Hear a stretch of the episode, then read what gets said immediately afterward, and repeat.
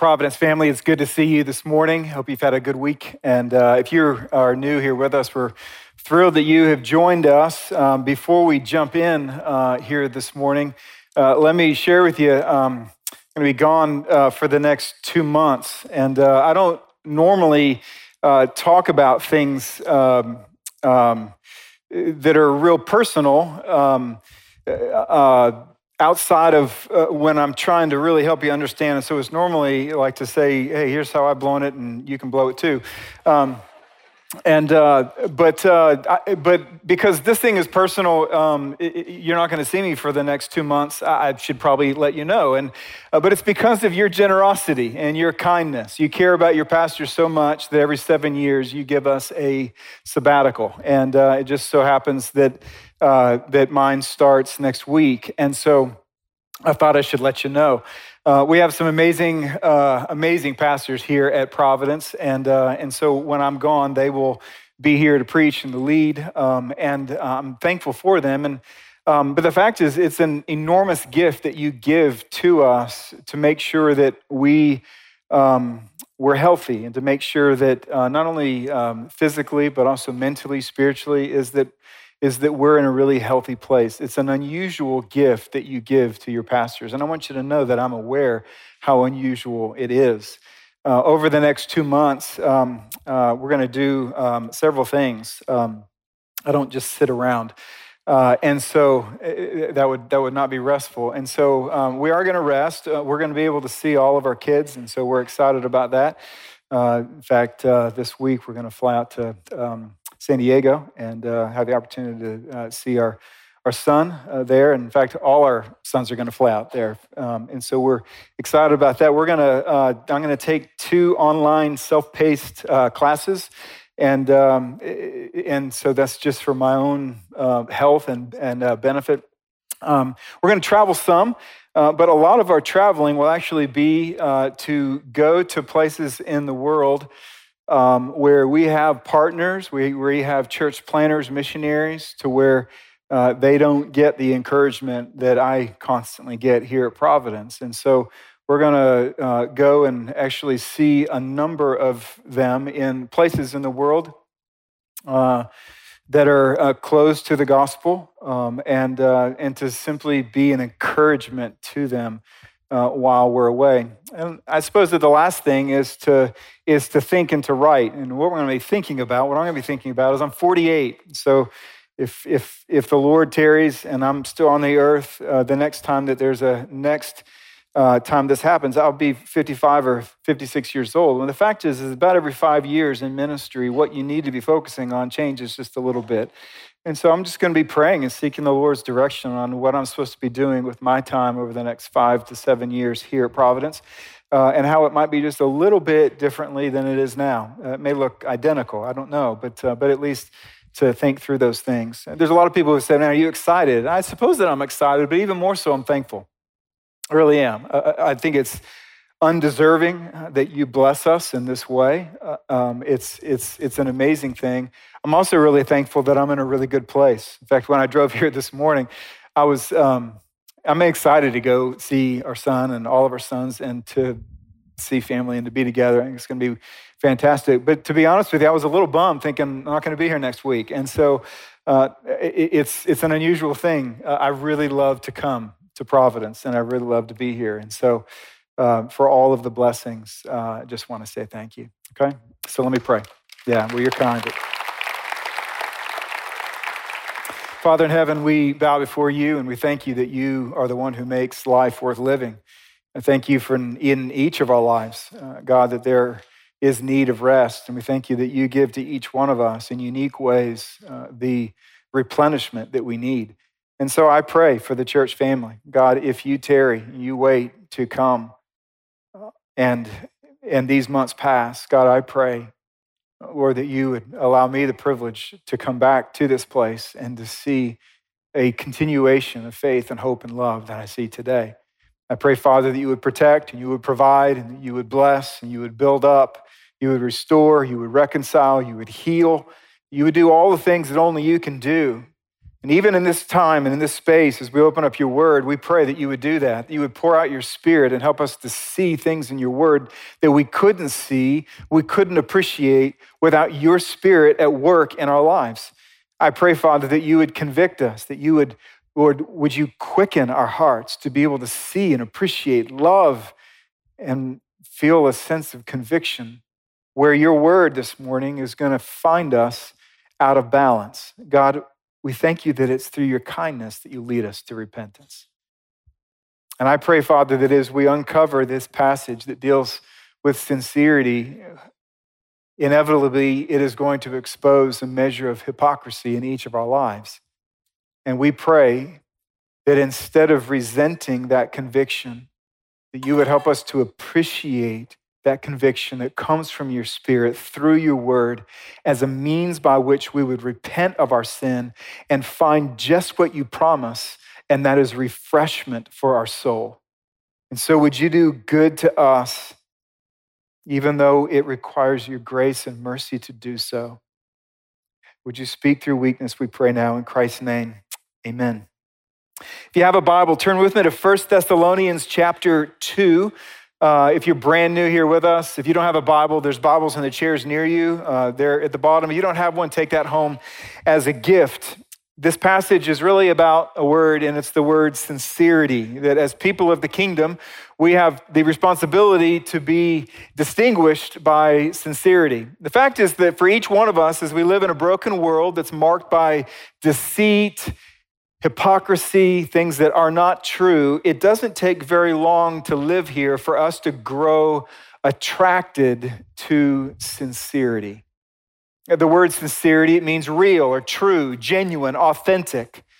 There's a word origin, uh, sincera, is there are some who believe, I, will just say that this is a contested belief. We're not exactly certain of the origin of the word sincerity, but there's many who believe that it comes from two Latin words, sincera, that means without wax. The idea there is this beautiful word picture that's really, um, well, it's really informing to us, and that is that if you were somebody at a point in time that was creating pots out of clay in which people would purchase them in order to cook their food, which the entire world did at one point in time. And if you made an error in your construction, if you were dishonest, you could fill that error with wax. You could sell it in public and people wouldn't know any better. And then they'd get home. When they put it under the fire, suddenly it would reveal its imperfection. And so the view or the idea is that the words came from a time when people would mark their wares by saying this is without wax. This is sincera. It's what you see on the outside, same as on the inside. There's no hidden flaws within it.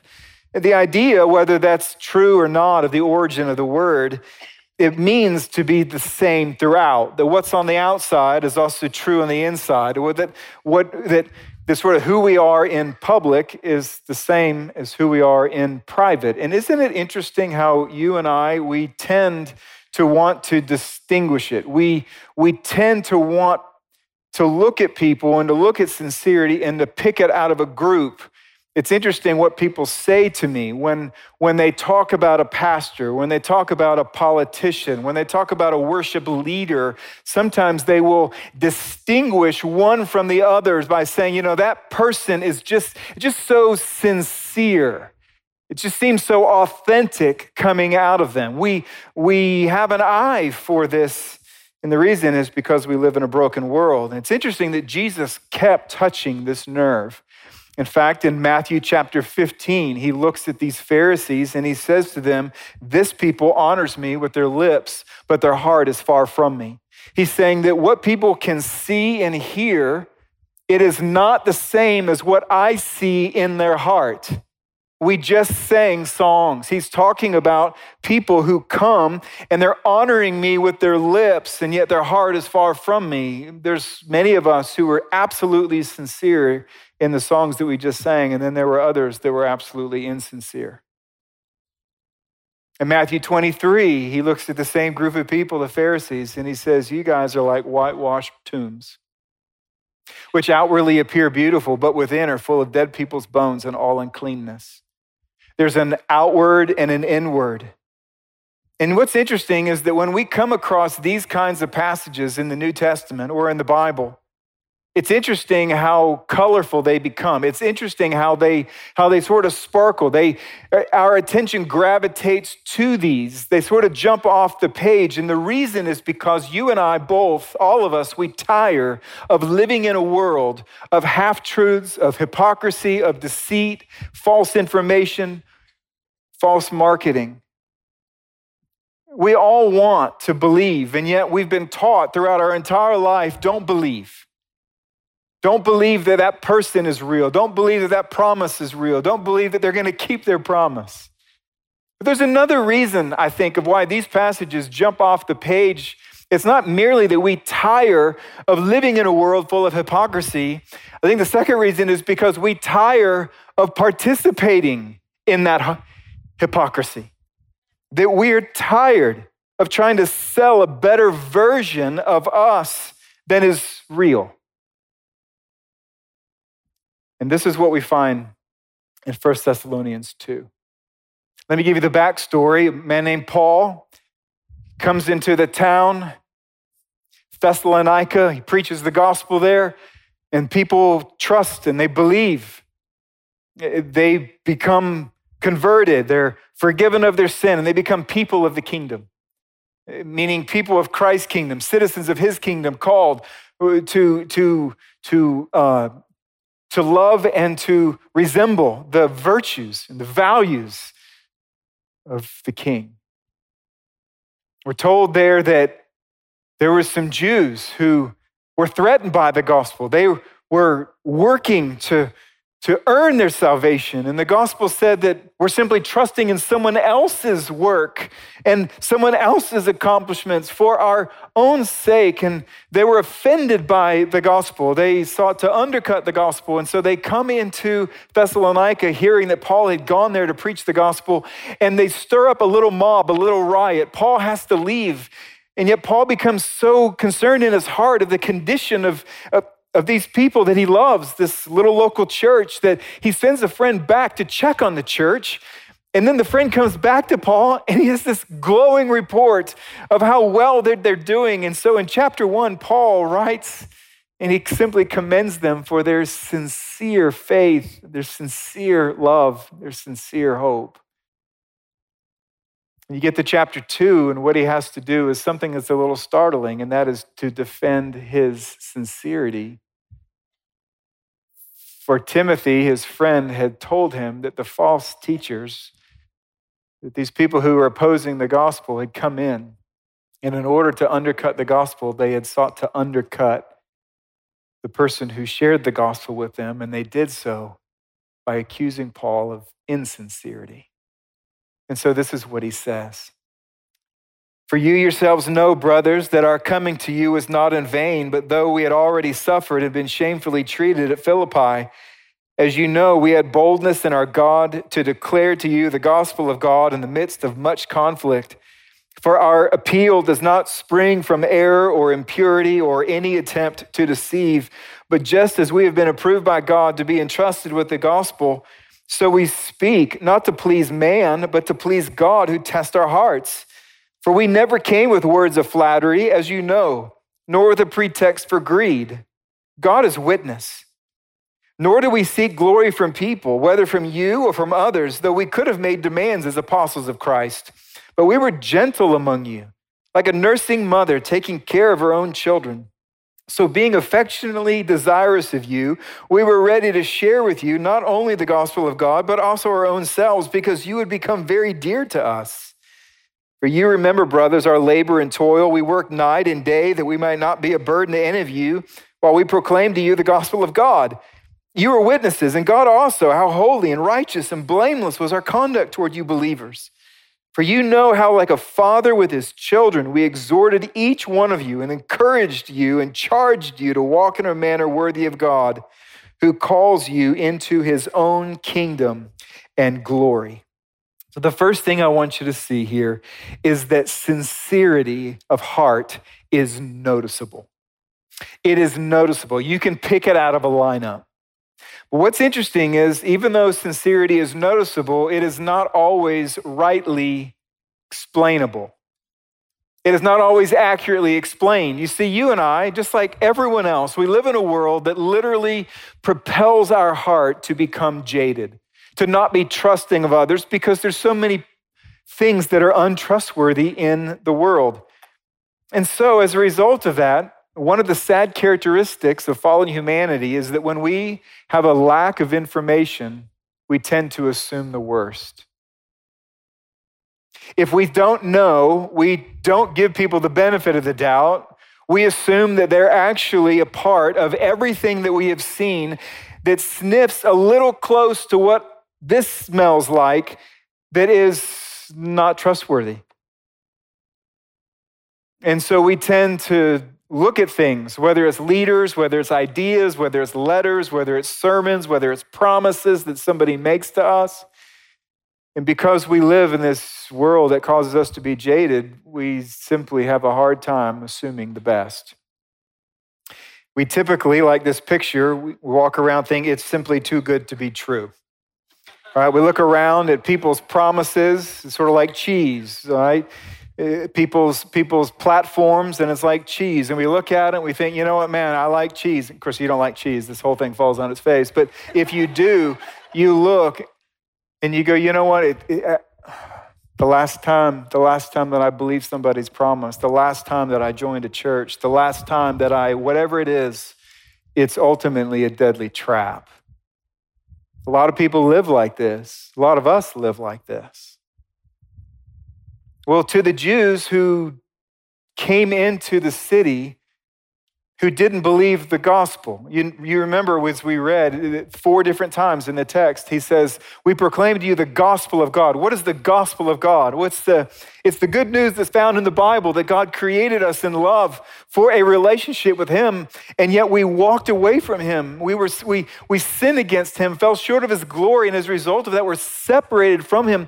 But in the love of God, instead of leaving us far away, to be able to have to endure his everlasting condemnation. He sent his son to the earth to rescue us. He taught us how to live. He showed us how to live. He loved us. He cared for us. And then he went to a cross and there he died for our sin. He was buried in a grave and then he rose from the dead in order to give us eternal life. And for those of us who put our faith and our trust in him, he takes away our sin. The Bible's word is forgiveness. He gives us his righteousness. The Bible's word is justification. He gives us eternal life. And then he does something amazing. He takes his spirit and he causes the spirit to dwell within our heart to give us new motivation, fresh motivation to live in different ways, to treat people in a different way.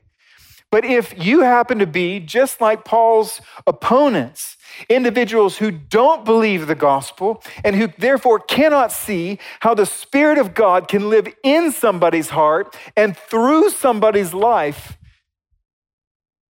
then somebody like Paul, his behavior is really confusing. You see, he knew that they knew, but verse 1 and 2 that he had been shamefully treated, that he had suffered in Philippi. And then in verse 2 that he had boldness to declare the gospel in much conflict. But in spite of the conflict and in spite of the affliction and the suffering, the shameful treatment, they kept looking at him and seeing this indomitable strength, this desire to self sacrifice, this, this unbelievable endurance. And they were left with accusing him of things that might explain his behavior on the natural because they couldn't compensate for the supernatural.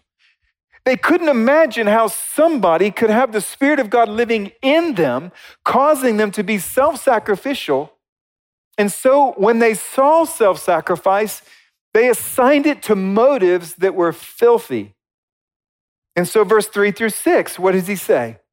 He says, Our appeal does not spring from error or impurity or any attempt to deceive, not to please men. We never came with words of flattery, nor with a pretext for greed, nor do we seek glory from people. What's he doing here?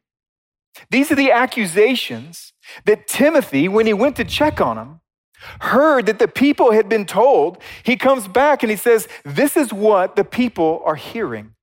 And so, in order to defend the gospel, he's compelled to defend his character by telling them, This is not how we behaved among you.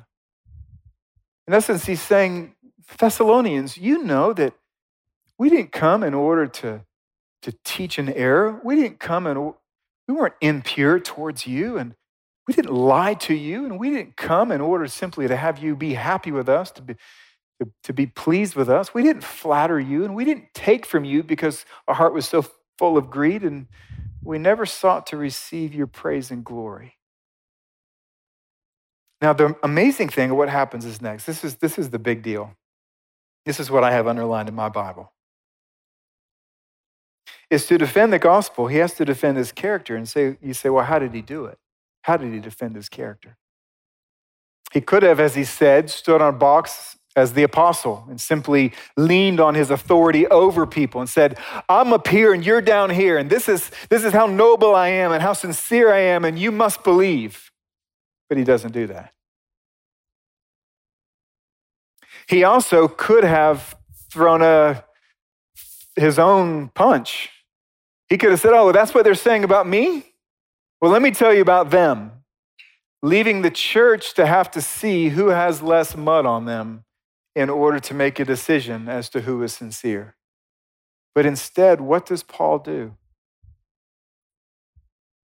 What he does is he appeals to their first hand remembrance of how he treated them when he was there. Notice what he does seven times in chapter 1, verse 6, you, you know what kind of men we proved to be among you for your sake. Chapter 2, verse 1, you yourselves know, brothers, that our coming to you was not in vain. Chapter 2, verse 2, as you know, we had boldness to preach the gospel of God. Chapter 2, verse 5, we never came with words of flattery, as you know. Chapter 2, verse 9 You remember, brothers, our labor and our toil. We work night and day. Chapter 2, verse 10 And you are witnesses, and God also, how holy and righteous and blameless was our conduct toward you believers. In chapter 2, verses 11 and 12, for you know how, like a father with his children, we exhorted you. Imagine Providence if we treated people so well that the memory of that treatment would be our only needed defense if accused.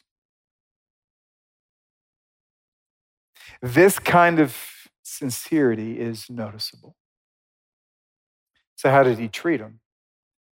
The second truth sincerity is demonstrated by caring and sacrificing like a mother. When we care for people like a mother, it is distinct. And one of the ways that you know that you're caring well is it's not efficient. If you said, Man, I just really care for that person, that eight seconds of care was just stunning. I suppose it could be worse behavior. But anytime you see care advertised in the scripture, it always takes a lot of time. And caring in our culture, it often feels so unproductive because we're so used to accomplishing things through people instead of in people.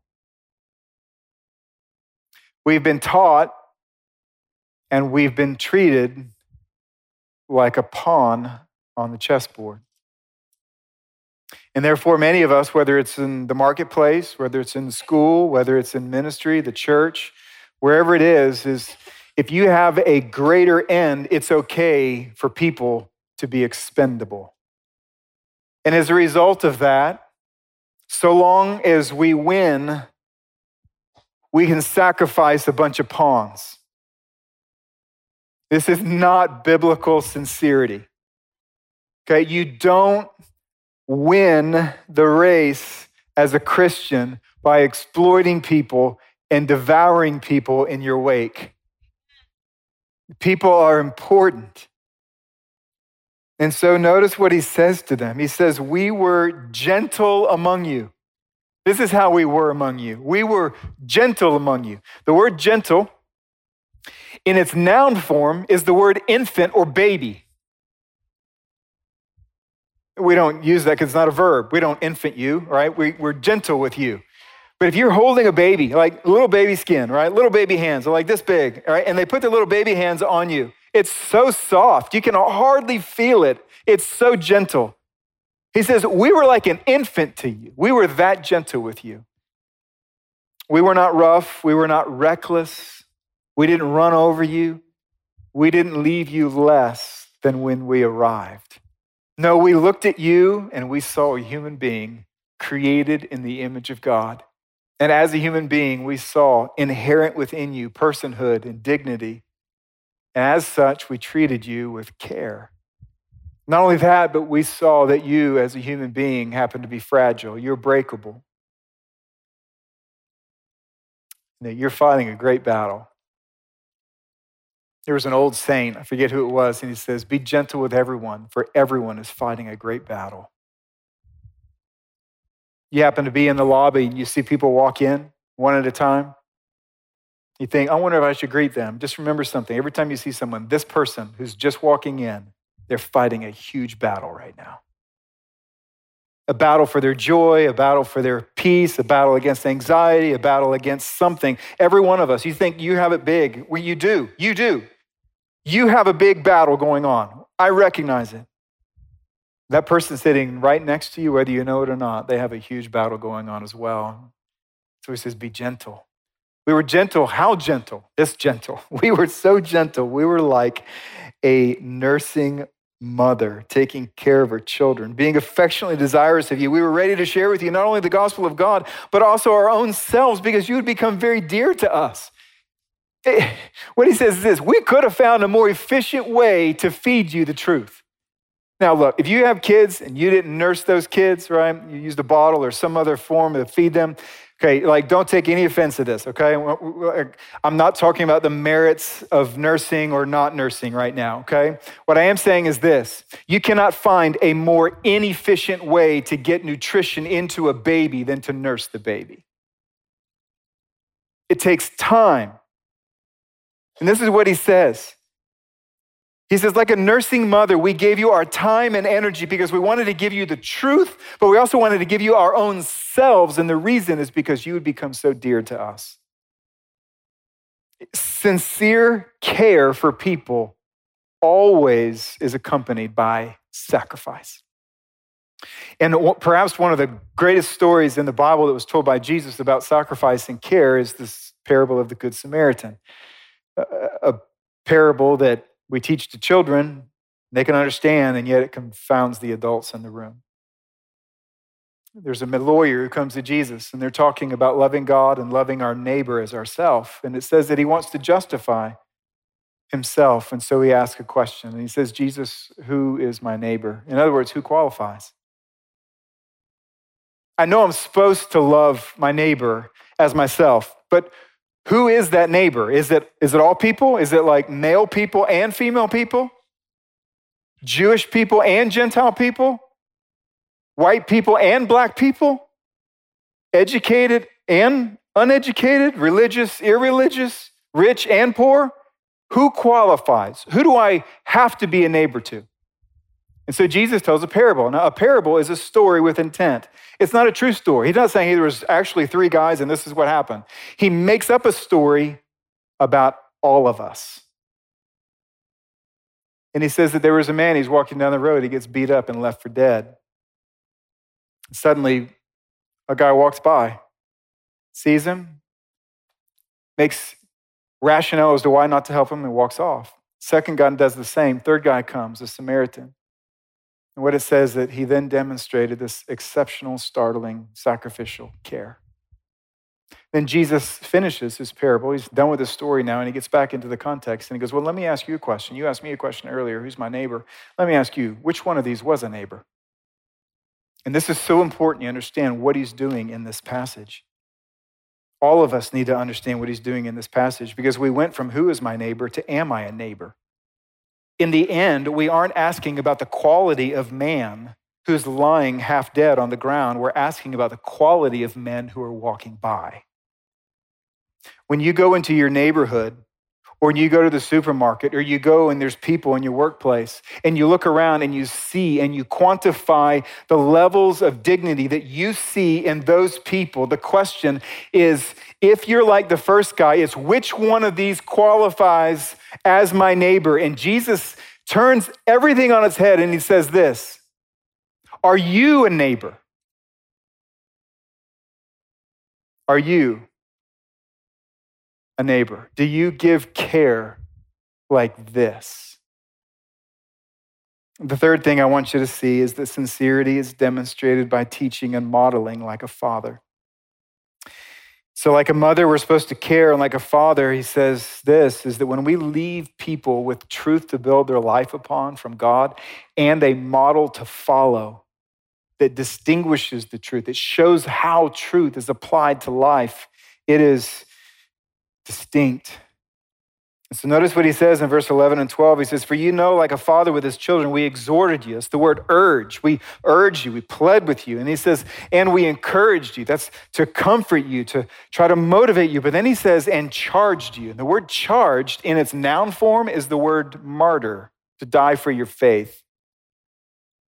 When put into a verb form, it's the word charge. And the idea is this is that we proclaim to you a truth without wavering and urged you that no matter how hard it got, that you would hold fast to this truth. He says, This is what we did to you. What he's saying in these verses is this like a father, we dispensed truth to you. But then he goes a step further. In verse 10, he says, You are witnesses, and God also, how holy and righteous and blameless was our conduct toward you believers.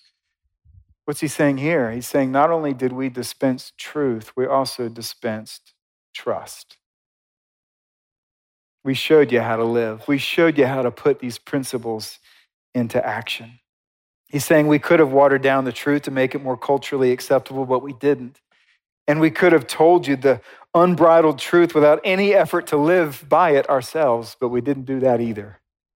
No, instead, we gave you love and care. We gave you truth to build your life upon, and we gave you a model to follow. Sincerity. As a church, I believe that you're sincere, and yet throughout the pages of the New Testament, you keep finding every time they're saying, I see that you're sincere. There's this refrain that says, and yet excel still more. So, how can we even grow in these areas? First, as we close, let's reimagine the sincerity of Jesus. The reason this is so important is because you and I will become like the person that we admire. You admire somebody, you want to emulate that someone. So let me clarify what I mean by reimagining the sincerity of Jesus, right? You cannot do this with a closed Bible. Otherwise, you imagine something that's not true.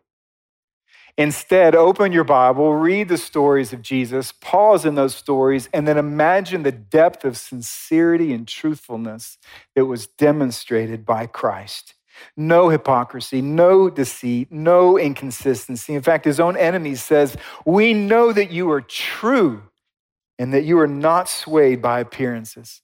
Jesus never sold a version of himself that was better than who he actually was.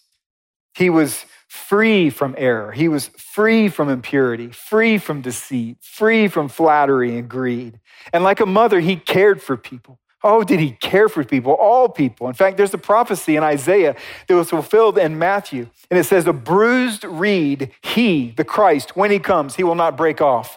What that means is that if you went out into, as he did, the mass of humanity, and that mass was in a metaphor like a field of wheat. You would find some stalks that would just be so strong and just be waving in the wind. And, and some people are like that. They're having those moments in life where it's like, man, I'm walking with the Lord. I'm so strong. They're strong. The fibers of their soul are healthy. And as a result of that, it stands like they're just standing tall. And yet, he says that he also comes apart upon humanity, and some of the stalks are broken over. Christ, he doesn't just break them off, nor does it say that he just mows them over. Instead, it says that the Son of God, in all of his sincerity, comes and he straightens out those stalks and he holds them tight with his own hand until the fibers of their soul are restored. Inefficient care he gave to people. Let me go have lunch with you in your home, he said repeatedly. Caring for people well. And like a father, he spoke the truth and he modeled that truth as how to live. And then he went to Jerusalem and there he died for our sin. He was buried in a grave and he rose from the dead. And when you and I, we hear good news, it's instinctual that we lean towards that good news. We root for it to be true. We want it to be true. And yet today, there are literally countless of people, some of which are in this room, who lean away from Christ and the gospel because the version they or you hear or see is not the genuine article. So I beg you, open up your Bible, read it, and reimagine the depth of sincerity in the Son of God. Second, let me encourage you to put your trust in Jesus. When he rose from the dead, he extended an invitation to all humanity, including you, that if we would repent of believing we can save ourselves, if we admit that we have a need, if we confess our sin to him, if we will believe in him and confess him as Lord, he will forgive us. He'll save us, and he will do that in your heart. And third, let me encourage you to confess after examining your own heart and your life for sincerity. Let me just ask you a few questions to consider for yourself. Are you trying to sell a better version of yourself than is real? Are you asking the question, is that person my neighbor? Or are you asking the question, am I a neighbor? Are we caring for people? Are we declaring truth? Are we providing a model to follow? The last time that you were accused of something, were you content with merely appealing to people's memories of how you previously had lived and treated them as your only defense? Jesus gave us the Lord's Supper for a lot of reasons. One was to proclaim what he did, one was to remember what he did, the other is to examine our hearts, which is what we're going to do now. If you've never trusted Christ, we welcome you to do so. But if you're not quite ready for that, we ask you not to take the elements. Because the Bible says to take the elements is to tell others that you treasure the elements, and that wouldn't be true.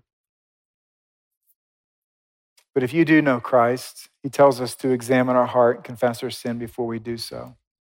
So I want to help you like I did last week, simply by leading through a few categories, asking you to consider and asking God to examine your heart in these areas. So, if you would, would you bow your head and let's pray together?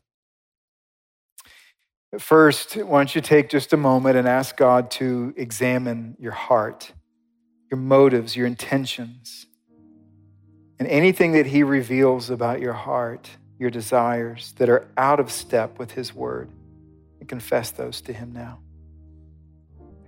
And now let's ask God to examine our hands, our behavior, how we've treated people,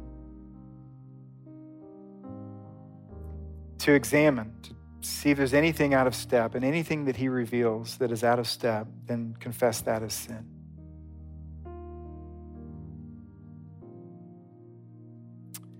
And finally, ask God to examine your mouth, the words that have come from your mouth. Is any hypocrisy, any, any deceit, anything that He would reveal that's out of step, and confess that to Him as well.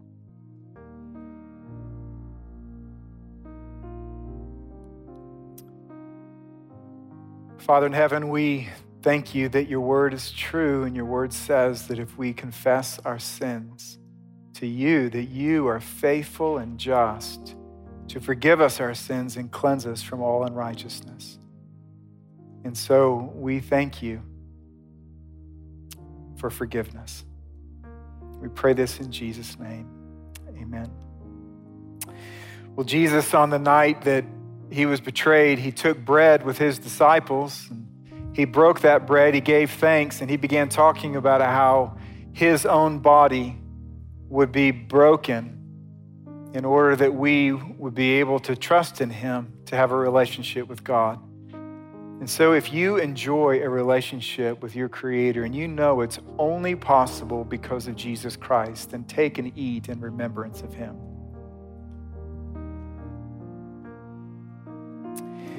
And then Jesus took the cup. The cup had wine in it, looked like blood.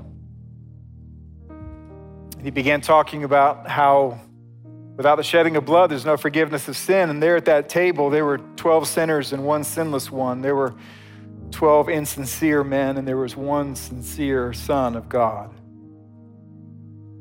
And that one said that my body is going to be broken to the place that it's going to bleed, but that blood is going to inaugurate a new covenant that's going to take your sin away forever. If you know the joy of being forgiven and the peace that it brings, you know it's because of Christ alone, and take and drink in remembrance of him. So, Father in heaven, we bow before you and we thank you for sending Jesus. Thank you for sending Jesus to save us from our sin. And Jesus, thank you for coming. Thank you for coming in love and power, wisdom and truth, courage, compassion. Thank you for being gentle with us. Thank you for dying for us, for being buried and rising from the dead. And we praise you, and we'll praise you forever and ever and ever as the Lamb who was slain. Holy Spirit, we thank you teaching us and opening our eyes and helping us to see Jesus as supreme, convicting us of sin, inclining our hearts to you. And so we want to respond in all of this to you in faith as we sing to you with a full heart. So would you help us now to sing as sincere people, not only with our lips, but also with our heart? And we pray this in Christ's name. Amen.